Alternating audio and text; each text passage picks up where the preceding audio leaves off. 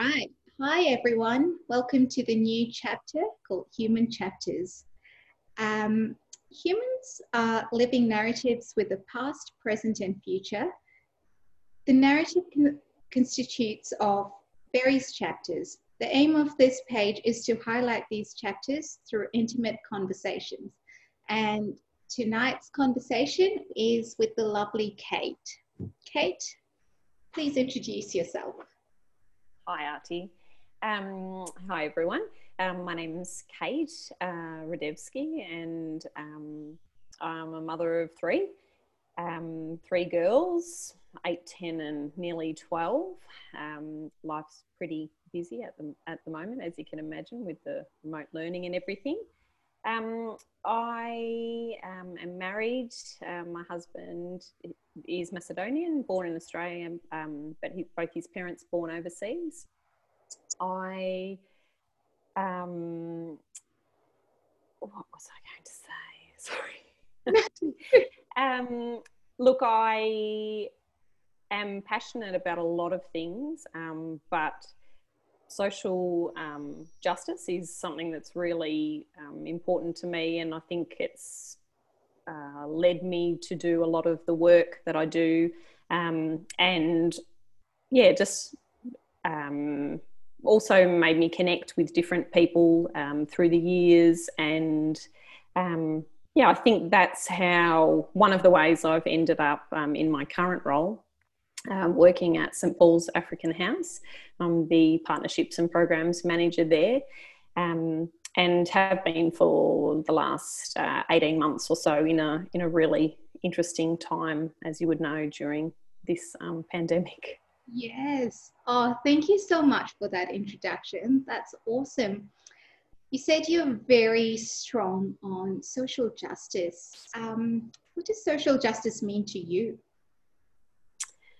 uh, social justice to me, um, probably another word that I'd put with it would be equity. Um, I just feel very strongly that we all should have the same, be on the same playing field. We should all have the same opportunities. Um, you know, we all come from different places, but I think that, yeah, we should all be able to have that same um, yeah, really sorry, I'm lost for words now, but uh, opportunities to be able to do whatever it is that we want and access whatever we need uh, when we need it. There shouldn't be any um, discrepancies.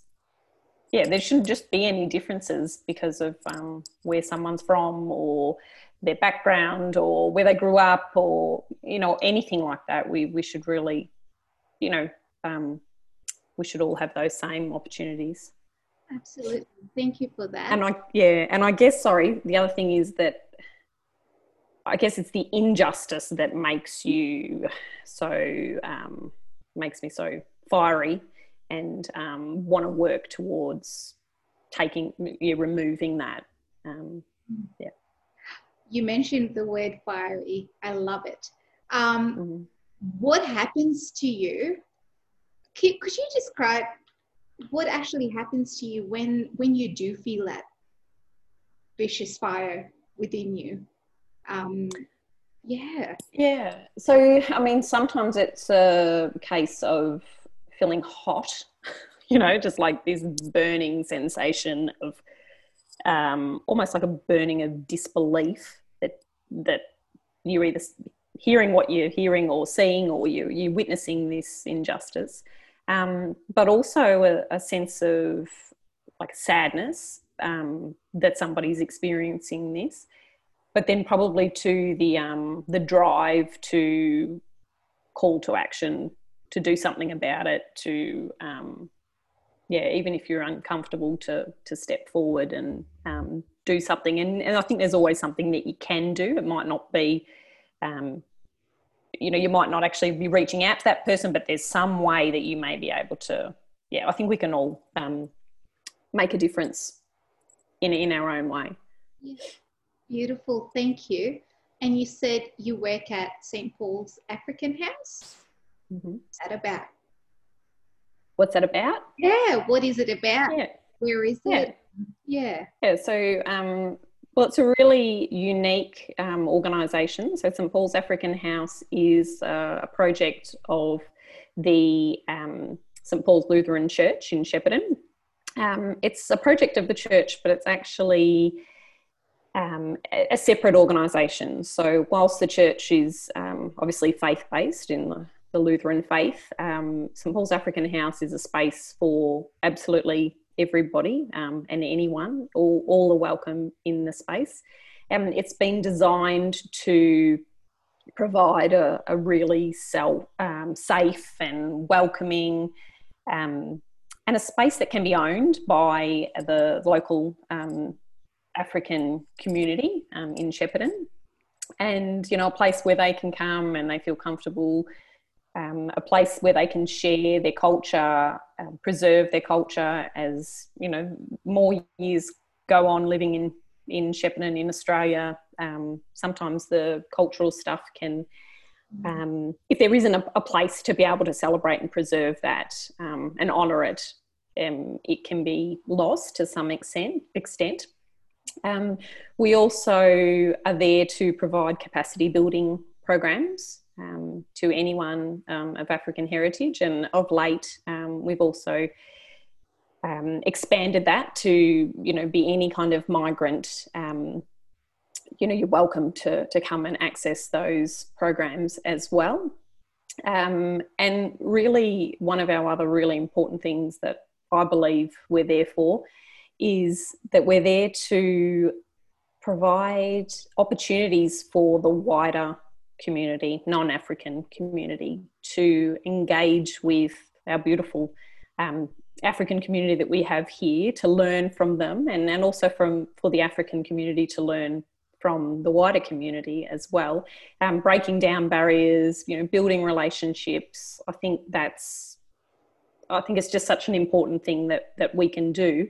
Um, often people have um, misunderstandings or um, you know just uh, stereotypes and, and things about particular groups of people, and um, we can provide that opportunity to break those down and um, change change the narrative about that. Hmm. Thank you. So your that passion was quite evident in your voice. What were you always this passionate about cultures, um, working in a community house like that, like this? What's been your journey? How did you land this job? And in the 18 months, what has it been like? Uh, your personal experience? Yeah, well, I think um, it's yeah, it's. I think there's been a few different things. Um, definitely, ever since I can remember, as you know, being a little person, I just always had um, this really strong interest in um, African culture. Um, you know, it probably sounds cliche, but I'd watch the you know the ads with with the um, you know terrible um, malnourished little African people on the screen, and you know it would just it would tear my heart out, even just as a little person. And I guess I just had this really strong calling to assist. Um, and I guess you know I was little, maybe say let's say six years old, and I had no idea about life. Obviously, at six years old, but I, I probably didn't really know how to help, but you know, I would say, I'm going to fly bread and milk over to Africa. And, you know, that was just something that I thought, you know, that I could do. And um, I had had this quite bizarre, um, yeah, sense that, that I needed to, um, to do that. You know, um, years on, I um, got to year 12 and thought, I'm just going to do this. I have to, you know, I have to just follow this up and, um, so I applied to every aid organisation possible um, and said, "I'll, you know, just take me. I'll, I'll go anywhere and do anything." Um, and was rejected by 42 of them or something. You know, all, all, of them, all of the ones that I'd written to. Um, just so naive. I had, I had no idea really um, what it was all about, but I guess that that just kept burning along uh, year after year. Um, went to different information sessions with you know Australian volunteers abroad and, and those types of things, um, and then had a, a, small stint in Cambodia, um, just doing a little bit of um, yeah, a few weeks really, three weeks with a with an aid organisation, and um, you know that kind of just gave me a little tiny bite of the pie, I guess. Um, but then coming back to Shepparton, um, I just, yeah, it was still there. Just this want to, um, to help, but not. Um, what's the word? It wasn't about wanting to hand hand out like that same you know juvenile thoughts that I had. Um, it was more about wanting to learn more, um, wanting to see how I could kind of do that work in my own community. Um, how how could that kind of happen? Mm.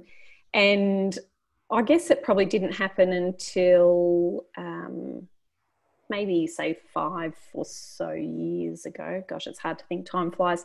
Um, but I was working in a role um, within the local um, hospital doing some diversity um, work. Mm. And I think that probably kind of got that fire really um, raging again. I, I, was in charge of a role where we provided hospital tours um, for new arrivals. And for the first time in a very long time, I actually felt that I could make a difference to those people who came in, you know, um, and it started with the most simplest of things of, um, you know, smiling at people when they came in and just making them feel so welcome. And I always used to think, well, the tour was like they were coming to my house, you know, they're coming out. So I would always make sure there was something appropriate for them to eat. You know, it might have just been apples and some biscuits or something, but something to make them feel that you're in my space and I, I welcome you and it's a safe space. And um, particularly being in a hospital, you know, that's it was an important place for them to feel comfortable and to have a good experience um, in case, well, for the I guess for the future when they would have to come in contact with the hospital. Um, and yeah, that just gave me, it just kind of reignited that that passion. Um, and um, and then I just, I guess I've just followed different organisations in in Greater Shepparton um, for quite some time, um, and the work that they do in the multicultural communities. And um, there was an opening at St Paul's African House, and um, I just stepped forward really and just said that I had this desire to work there and uh, if there was any way that I could assist that I would do that and really became um, started working there in a slightly different capacity running um, the A Taste of African Cultures Festival. Um, and from there um, yeah the rest is history as they say yes oh that yeah. is such a beautiful story to listen to your journey all the way from childhood. And isn't it a lot of the times when you're an adult and you look back on your childhood, you go, "Oh, I knew I knew what I wanted to do." Like you, mm. the calling's just there, and yeah, doesn't go away quickly. No, no, no, for sure. And like, I feel like that's kind of one. You know, that was kind of one of the stories. Maybe there was a few kind of stories running, you know, alongside each other. And so there was that. But then when I started reflecting on, I guess, my family upbringing and um, the other things that may have influenced not necessarily my desire to work with the African community, but to work with and um, build relationships with people of different nationalities. Um, my father's parents um, were both from northern Italy, are both from northern Italy, and um, he was born in Australia. And um, you know, I guess I always enjoyed listening to his stories about um, growing up in Shepparton and what it was like, and what it was like being Italian. And um, he would talk about you know the not so nice things that happened to him when he was you know um, growing up being called a wog and being teased for having salami at school and all, all these things. And um, so i guess i just feel like there's little things like that that all the way along kind of just add to that sense of that sense of injustice. Um, and you know they I've always been really interested in other cultures and um, possibly I don't know whether it is the way how I met my husband, but um, he's his parents, um, as I said earlier, were both born in Macedonia, and um, you know I've heard some of their stories too about when they came out um, to Australia and when they were growing up, and um, I actually had really quite a close relationship with. Well, I do still have, although it's very hard to see her um, at the moment because she's in Melbourne and with all the restrictions. But my mother in law's mother, um, I used to just spend a lot of time with her, and she only had limited English, and I had just about no um, Macedonian, but we used to get along really well. And um, she would also tell me about you know funny experiences and, and things that she had um, gone through when she moved um, from Macedonia to Australia. Um, and I guess, yeah, I guess there was just all these little, there's all these little things that have happened um, to build towards that. But I think they also have given me all of these different experiences or people's um, stories about experiences, which have led me to kind of be more curious and wanting to know other people's stories and wanting to hear them and try and understand where they've come from and you know how it's affected them and how um, we can contribute to that or you know or the things that we do that maybe don't make things so easy for people. Um, yeah so i think there's just kind of this ever growing interest about um, others um, and their differences. Yeah, that is mm. so interesting. So, from, and I'll um, go back to your relationship with the, your mother in law's mother. Mm-hmm. So, being a speech pathologist, one of the things we look at very intricately is social skills and social skills in order to start relationships. So it could be any sort of relationship in order to maintain a relationship in order to deepen it. Like there are so many different things that or so many different skills that are interwoven into a good relationship or a good conversation. One mm. of them being language and the use mm. of language. So with your relationship with your mother-in-law's mother language was a barrier but ha- mm-hmm. still got to um, really well. Ha- and apart from, I'm guessing food was involved somewhere with it. that was the next bit, yeah, for sure. That's how you learn. That's how you learn the language through the food. I, I can tell you every vegetable's name. You know, you're very yeah. Yeah. How could you describe a bit of that relationship and with that the language being that big a barrier, clearly, you yeah. know, think language is a huge barrier, but describe that relationship. Um, yeah, um, yeah, it's a really, sorry, what was the last bit you said? Deepen and even widen for that matter. Yeah. yeah. Yeah, right. So, I mean, I first met her um, in in the Macedonian um, culture. You know, having a boyfriend or a girlfriend is not really a done thing. Like if you're going to introduce somebody, it's it's for keeps. And um, so I think I had it was Easter time actually, and my husband or you know my then boyfriend um, now husband we'd pulled up out the front of her house and um, he said, I've just got to run in and grab something from my baba, uh, his, from his grandmother, to, to bring back to Shepparton. And so he'd gone in, and she must have asked him something about, Did you have, like, she must have sensed something was funny about him. And anyway, she ended up um, coming out of the house, and I had stayed in the car, and you know, she she came out just full of joy, and oh, you know, she's the most beautiful lady. You, you know, you've really got to see her to believe it. But um, she just came out full of love and joy um, to see me, and um, you know, it was a bit awkward because I'm thinking, oh no, now we're we're going to get in trouble, or you know, I'm going to make things awkward for everybody. Um, but it was almost like as soon as I met her and she met me, we just had this instant connection. Um, and she gave me an Easter egg, which was really sweet, really sweet. Um, and I often think, like my, I never knew my father's mother um, because she passed when I was one and a half, um, really suddenly. And I often say that she's like my nonna. She would have been my nonna because I never knew my nonna, but I have a lot of love for her, even though I, I don't know her.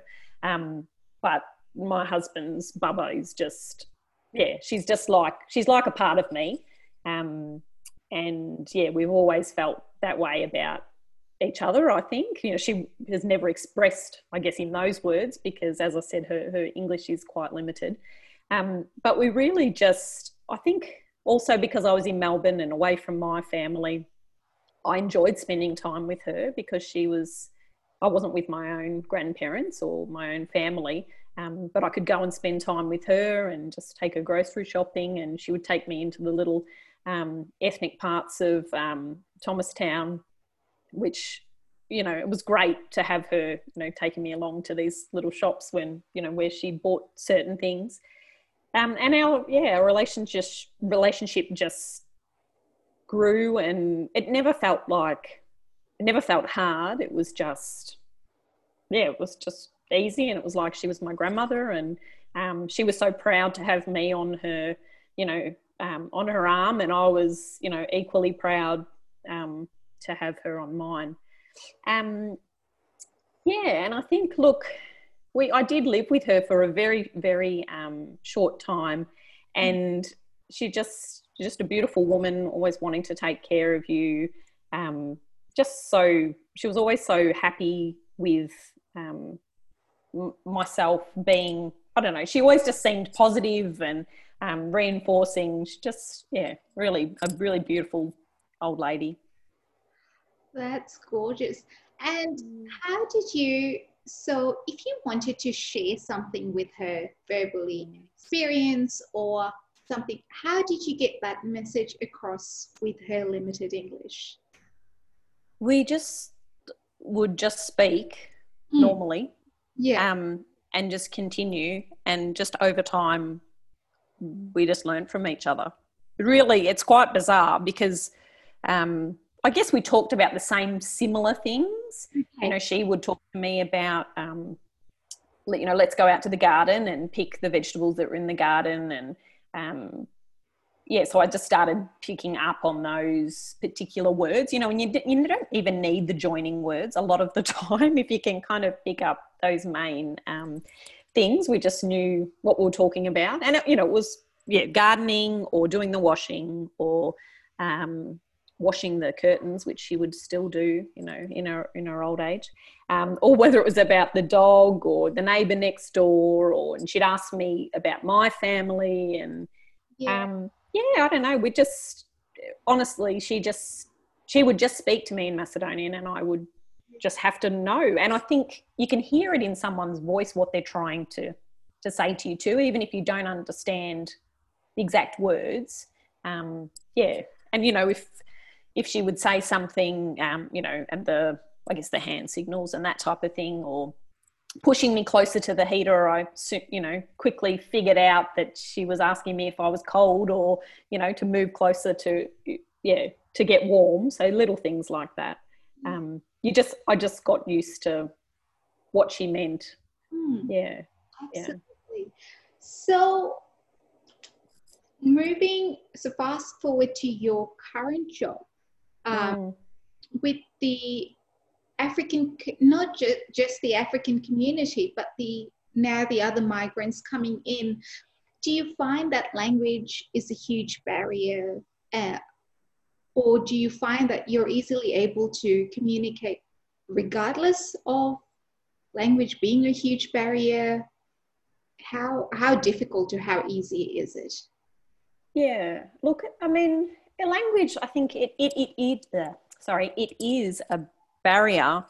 Yeah, but I think there's a way. I just feel like the the first way around it, as I mentioned with the hospital tours, is just to have a welcoming mm. face. Like, you know, you've just got to smile at someone and not to smile with your mouth, it's got to be with your eyes and everything, you know, just a genuine, I want you to feel comfortable mm. and um, welcome here. Um, so I think that's kind of where you start. And, it, you know, I think you quickly pick up on whether someone can understand, you know, the, what you're saying. And if they can't you know then i just would break it down to a more simple mm-hmm. you know um, basic english or as i was saying before like don't add all those joining words in between it and just use the main words. Um, and and i think you just pick up on the cues. And i think probably at the beginning when you first meet someone it's all new and maybe it can be more difficult but the more times you meet them the more their personality starts to come out. And, and I just continue a little bit like um, my husband's grandmother did to me. I just continue to speak yeah. because they'll be picking up something in what you're saying. And so, you know, I would hate to ever um, stop speaking to that person thinking that they don't understand me and speak to the person next to them who can speak English um, or, and understand because then you're automatically just excluding them and not even giving them the opportunity to be able to understand. You might they might not be able to answer back to me or to say something in english back but they can still take part in that conversation. And i think that's really important as well oh you've hit on such an important point. and earlier when i said um, about social skills and conversation in order to you know like part of a relationship is conversation and is that serve and return of conversation. And if you stop at some stage, then the other person will feel excluded or mm.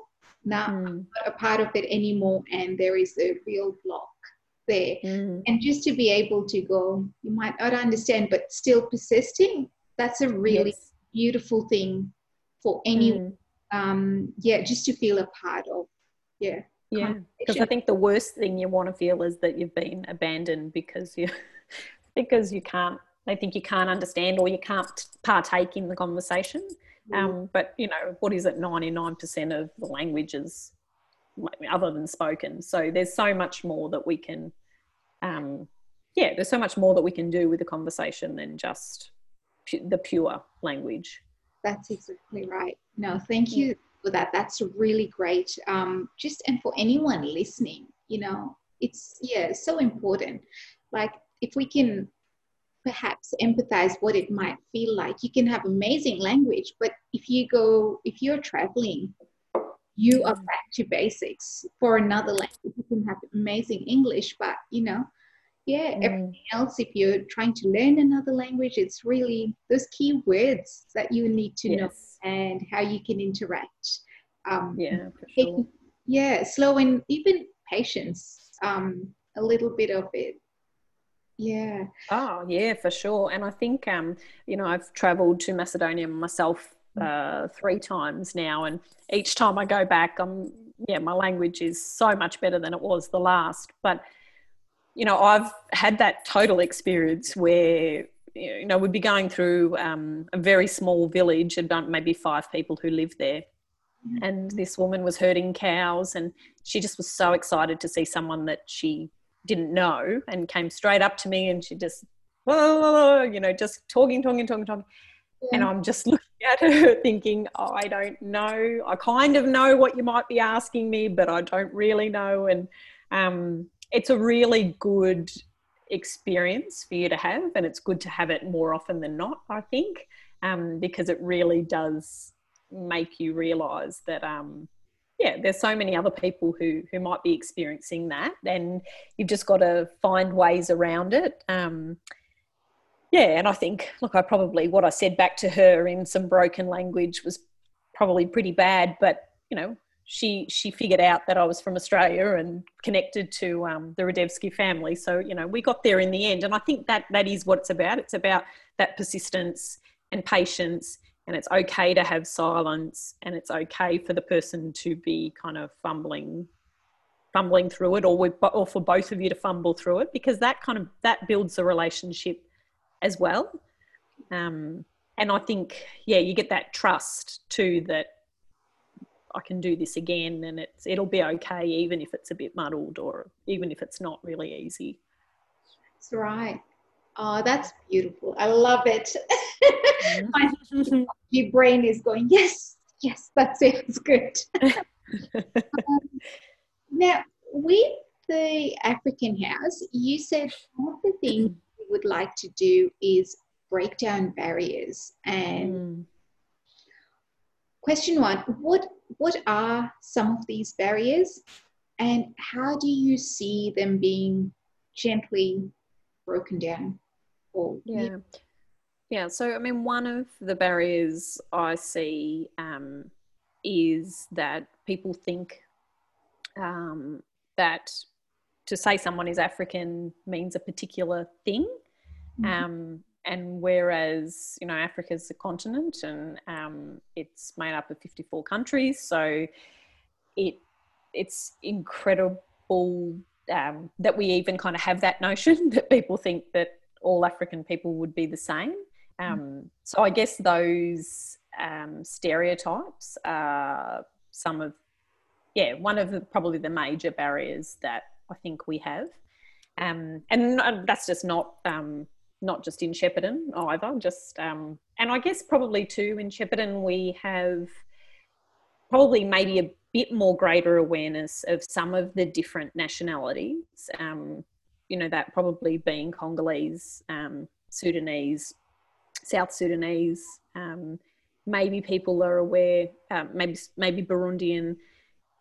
But I think there's probably that might almost be the extent of it. I don't think that people really think um, or recognize all of those other mm. all of the other countries does that make sense yes just because of you know that's their limited experience of, of who is here um, and I guess one of the ways that we look at doing that, probably our major way, is, is through our festival um, that we hold each year called A Taste of African Cultures. And, you know, the whole um, premise behind that is that there are many many different cultures, flavors, you know, sights, sounds of Africa, and this is an opportunity for um, to to showcase those and to maybe highlight some of the differences so that people get to eat something from you know like you know completely different cuisines or hear the completely different music um, fashion uh, yeah so i think that's that's definitely one of the um, yeah, one of the barriers. Yeah. Yeah. And I, yeah, I think too, probably the other one, you know, this is just purely coming from my point of view.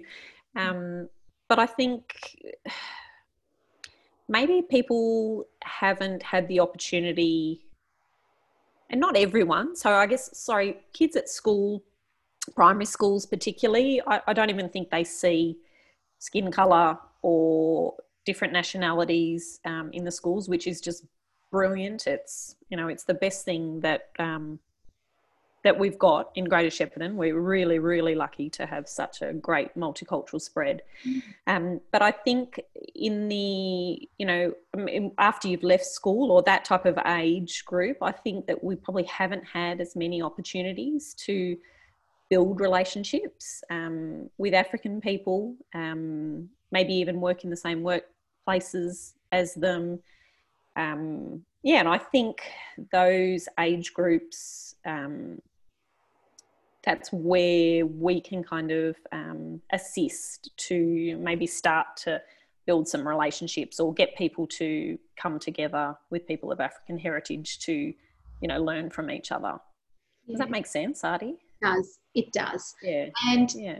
and the whole notion of building relationships you know not not throwing you know everyone into the deep end but slowly the scaffold around it and mm. going gently, but creating those opportunities and being very intentional about them to yes. educate, right?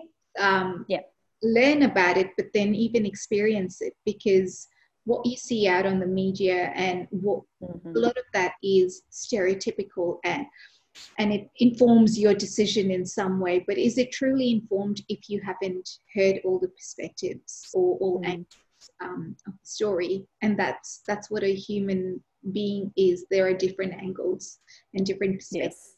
Yes. yeah to that. Yeah yeah for sure. And i think you know probably um, we do you know there would be some people that may be even you know maybe frightened um, to to speak to I mean, maybe not even just necessarily an African person, but somebody that does not have the same skin color as them, or you know is clearly from a from a different um, nationality, and mm.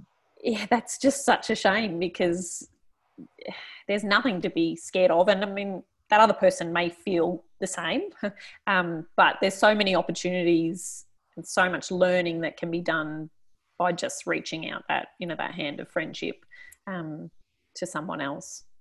Yeah, I really like that quote, the hand of um, friendship. That's really mm. cool. And have you have you met someone who is afraid to actually speak to someone of a different skin color, um, purely because they're not actually? If yes, well, have you had it? Um, have you had it an opportunity to have a conversation as to why that might be? Like, I would be so curious, not as in yeah. curious, but more what is it that actually, yeah, scares scares them? Yeah, I guess um, I mean not. I haven't met someone who's had that experience, but I can definitely say that I have had um, a little while back had quite a um, eye-opening and unforgettable experience myself um, I had gone to um, what do they call them? Speed date a Muslim or something like that. It was a you know a session um, that was held locally, and I had always thought that I was quite um, open and welcoming and um, embracing of other cultures. Um, and realised that actually I'd never spoken to anyone wearing a face veil. Um, and had never even looked someone wearing a face veil in the eye.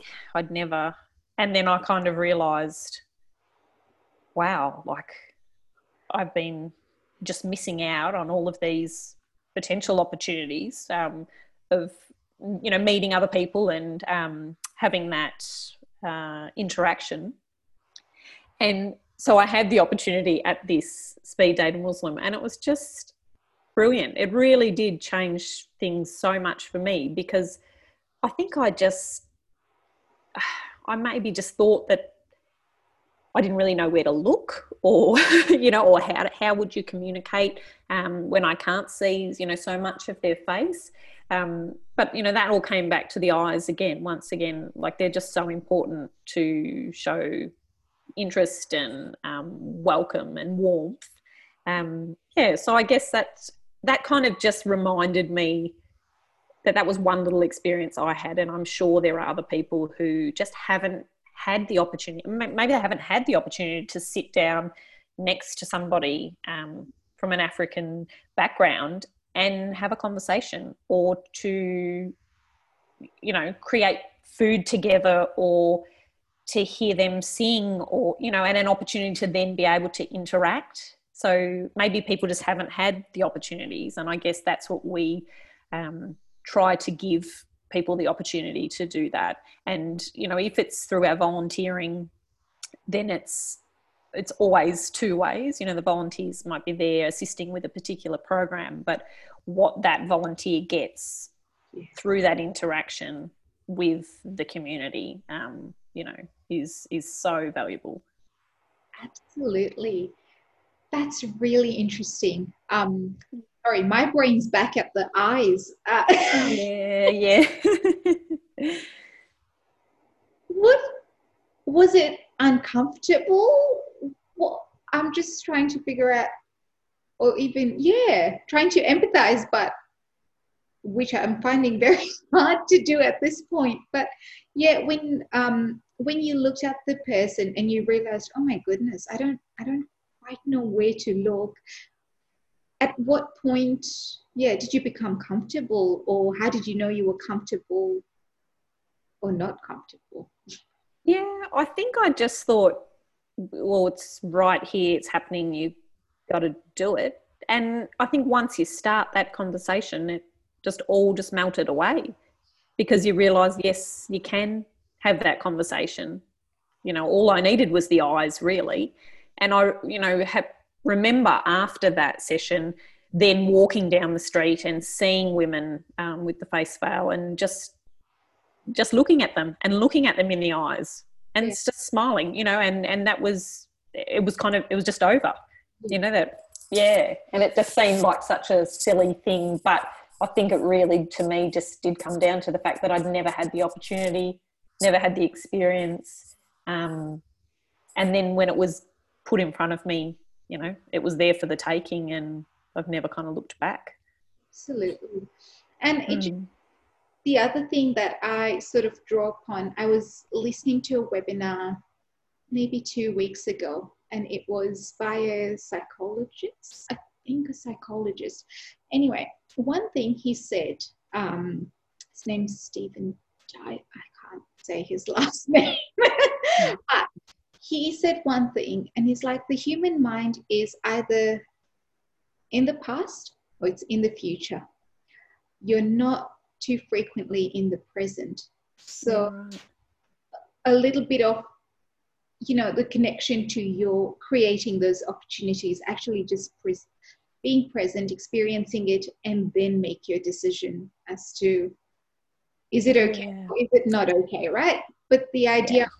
oh I, might be i don't even know what to do what will i say um, yes. how will i will i offend the person or not offend the person so that's almost that futuristic thinking right all the time is, yeah. jumping to a sort of conclusion um, yeah. in a sense to go all right let's let's not even go there to be yeah. like because of all of those either it's fear or it's uncertainty yeah mm. Yeah and i mean look as as a mum too you know that conversation you have with your kids all the time like the what if what if what if what if and you know it's always what if doom happens but you know what if something really incredible happens? You know so you've got to yeah try not to think too much about it or think too far ahead.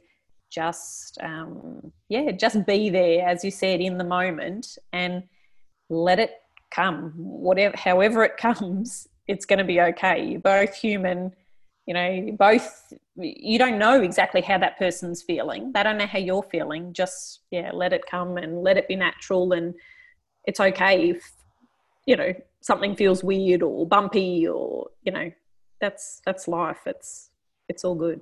I think yeah just yeah getting back to what i said before it's just that important to persist and to continue and um you know continue until it's good until it feels okay. Do you know what i mean? Yeah. Um, and one of my sort of final questions is with the African community themselves um, that are engaged with the African House, what sort of stories have you heard from them in terms of um, either the breaking of barriers or the barrier itself?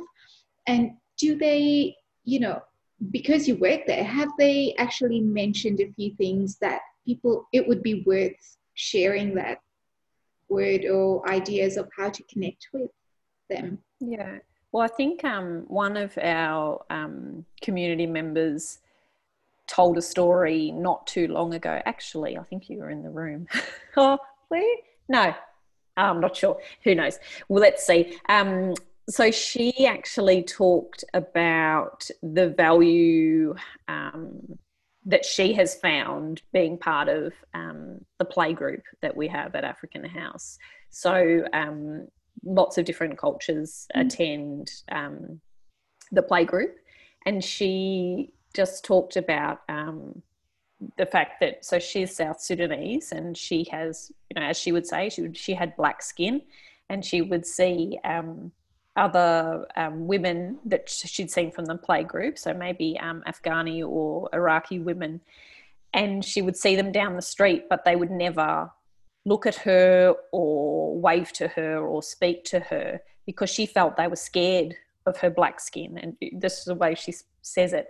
Um, and then through the playgroup, she has met these women, met their families, you know, um, had these interactions through playgroup. And it's just been so beautiful that now when she sees them on the bus or when they're walking down the street, that they speak to each other and they're not scared of her black skin anymore. You know, like to her, um, you know, she just got this, they've had this opportunity to build a relationship. They were in the same room together. They got to to know each other and yeah they're not afraid anymore that so heartwarming. Yeah it's beautiful. Yeah but the stereotype of yes. they were scared of my skin and i hear that again and again too mm. frequently. Mm. but going let's just converse say hi yes. um, yeah and i think something like a mother's group or uh, something where there is something else being involved. So, like with a um, like a play group or something, you know, kids are a awesome um, thing to break down uh, tension or you know um, any feelings of awkwardness. Um, but just the same as if you cooked a meal together, um, that's another thing you know that that happens sometimes at African House too. There'll be different nationalities of women cooking together, and it's the food that glues everybody together, um, just like the kids do. And you know, if it's the men working on a joint project um, out in the garden, it's that yeah. that yeah that brings them together and um, just gives you that opportunity to to build a relationship with someone and not worry about all that other stuff, not worry about the skin, not worry about the language, not worry about, yeah, whether they, um, you know, their religion or anything. It's you're focused on a particular thing, you're doing it together, and now you've had that experience, um, and you grow from that. Absolutely. Mm-hmm. And my final question is if anyone um, that's listening in Shepparton and they want to either connect engage with African House, where do they find out more about different projects? Um, yeah, just what you guys have to offer. Yeah, probably the, the best thing um, to do would be to access our Facebook page. Um, it's really a place for all things African House, um, where we put up all our programs, everything that's happening. Um, you can jump on there and have a little look through and just kind of see what it is that you may be interested in. There are always um, different opportunities. At the moment, things are, there aren't so many um, with the pandemic, but it, there will always be opportunities in the future um, for you to be able to engage, join in, um, you know, build relationships, just and and feel the warmth and the um, vibrancy of of the African culture. It's really, um, yeah, wish everyone should do it. Really, absolutely.